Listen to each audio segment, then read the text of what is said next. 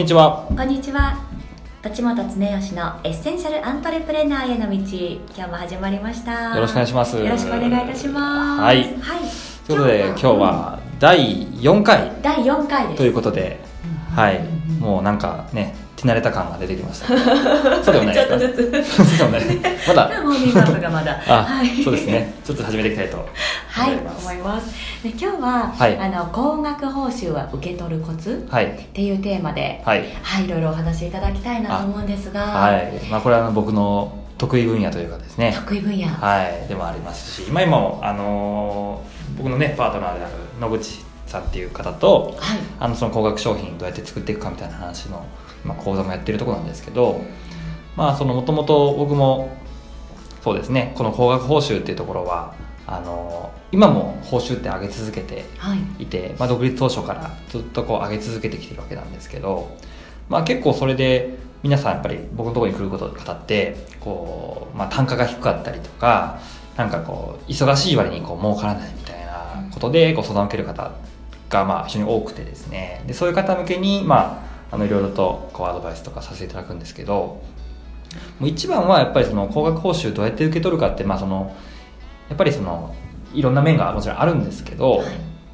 一番簡単にできるのはやっぱりねその単価を上げようっていうその考え方ではなくてどうやったらもっとこの商品の価値が上がるかっていうことにもっとフォーカスすることだと思うんだよね。そこにこうあんまりこう目がいってないというか方がまあ多いかなっていう感じがしますね。なんかこう一度設定しちゃうと、この金額は上げられないっはいていうようなこうあの常識というか、はいはいはい。だからあー3万円って言っちゃったけどあーだ言っちゃったからもう上げられないのかなとか、はい。そういうのはその商品の価値を上げていくことで、うん。違うものに変えていくっていう。そういやそうですし単価を上げ単価を一回設定したら変えちゃいけないっていうのは別に決まってないですよね。うん。勝手な多分思い込みというかうん。だと思うのであの全然変えていい。うんうん、ですね。あの価格っていうのはそもそもですけどあの柔軟性がすごくあるものなんではい。決めたら変えてはいけないっていうのはまあ誰も決めてないですよねそんなこと、うん、はい。なんかいけな上げたって思われるっていう、はい。マインドブロックというかははい、そうですね。あのうん。僕はずっと感覚なんか上げてますしか変えてるんであのそもそもですけどそんなお客さんって価格のこと覚えてないし、ああ、はい、こっちは覚えてるけど、はい。向こうはそんなそもそも価格のことを覚えてなかったりするので。何月何日の時点でいくらに変わったとか。ねそう変わ確かに。そうだからうん。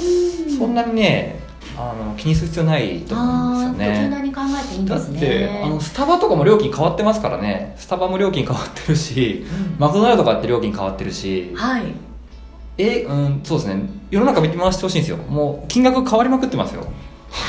知らんうちに。変動しまくってますよね。そう。知らんうちにね価格上げられてますからねみんな。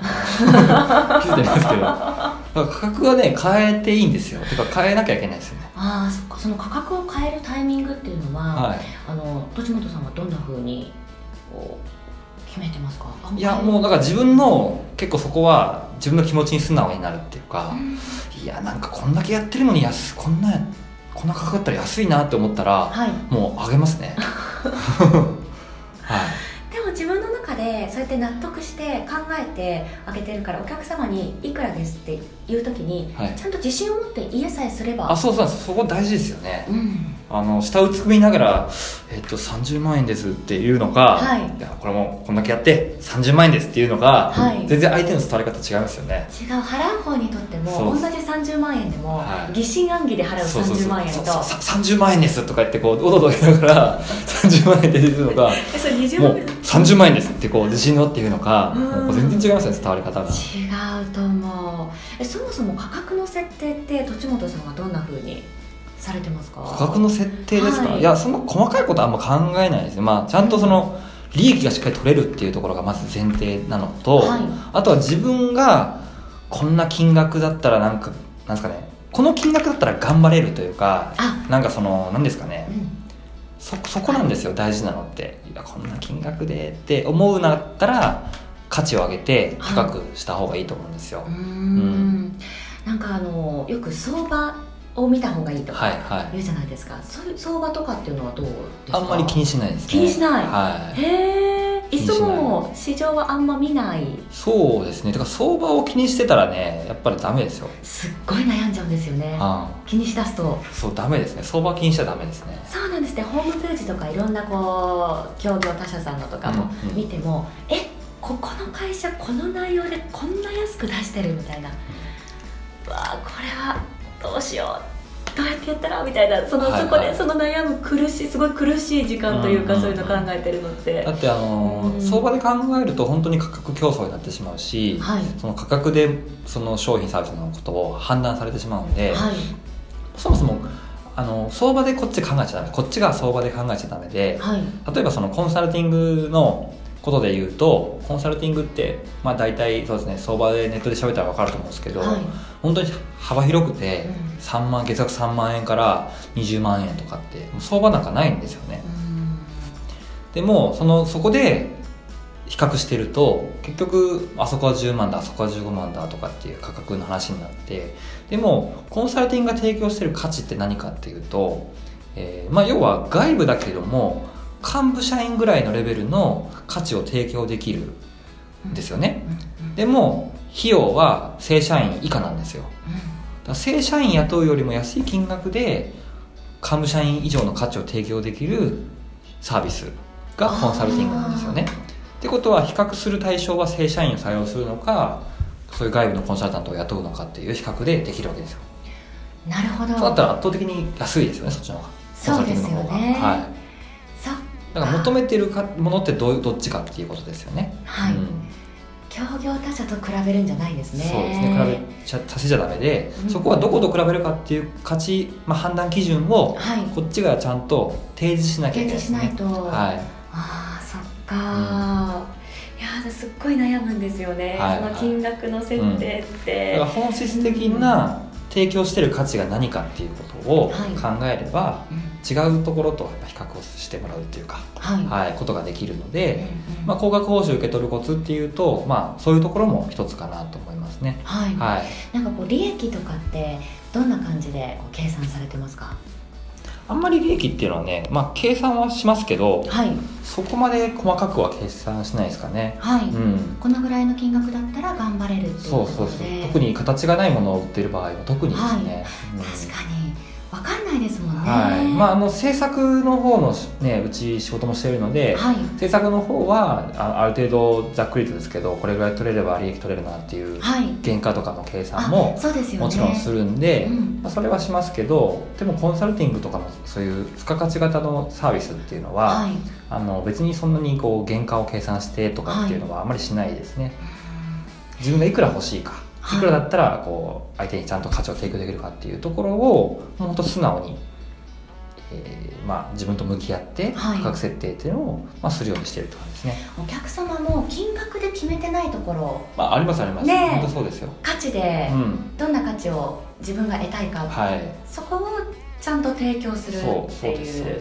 そっちの方が大事だし、うん。そっちにフォーカスを当てないとうん。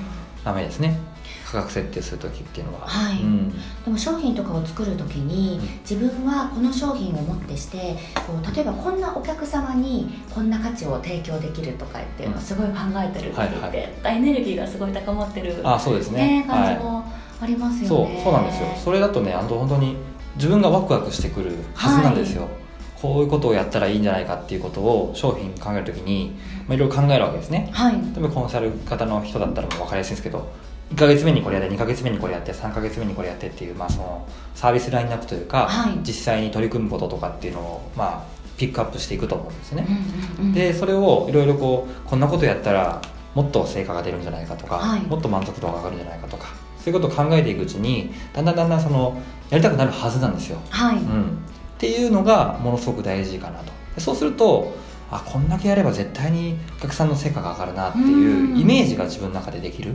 はい。と本当に自信持ってその商品サービスを提供できるしうん。価格設定もこんないやこんだけやるんだからこんな価格じゃダメだなと。はい。でななれば最高ですね。うんそういうのを目指してほしいなとはなるほど側にとってもそこを聞いて納得して払うのと、うん。金額でいろんな他社と比べてここが安いからここにしようって、はい。決めて払うのではなんかちょっと変わる気がしますね。違います違います。うん、っていうのは大事なんじゃないかなと思いますけどね僕個人としては。はい。ねえ高額報酬を受け取るコツについてはい。今日はお話しいただきましたが、はい。とにかく自分の商品と向き合ってそうですね。どんな価値をそれが、はあの持っているのか、はい。相手に提供できるのか。ってい。う、そこにちょっとフォーカスを当てれば自然と報酬は上げられると思いますので、はい、はい、ぜひちょっと実践してみていただければはい。と思います。ありがとうございまはい、した。では今日のポッドキャストは以上です。はい、ありがとうございました。はい、お役立ち情報をお届けしていきます。はい。はい、ありがとうございます。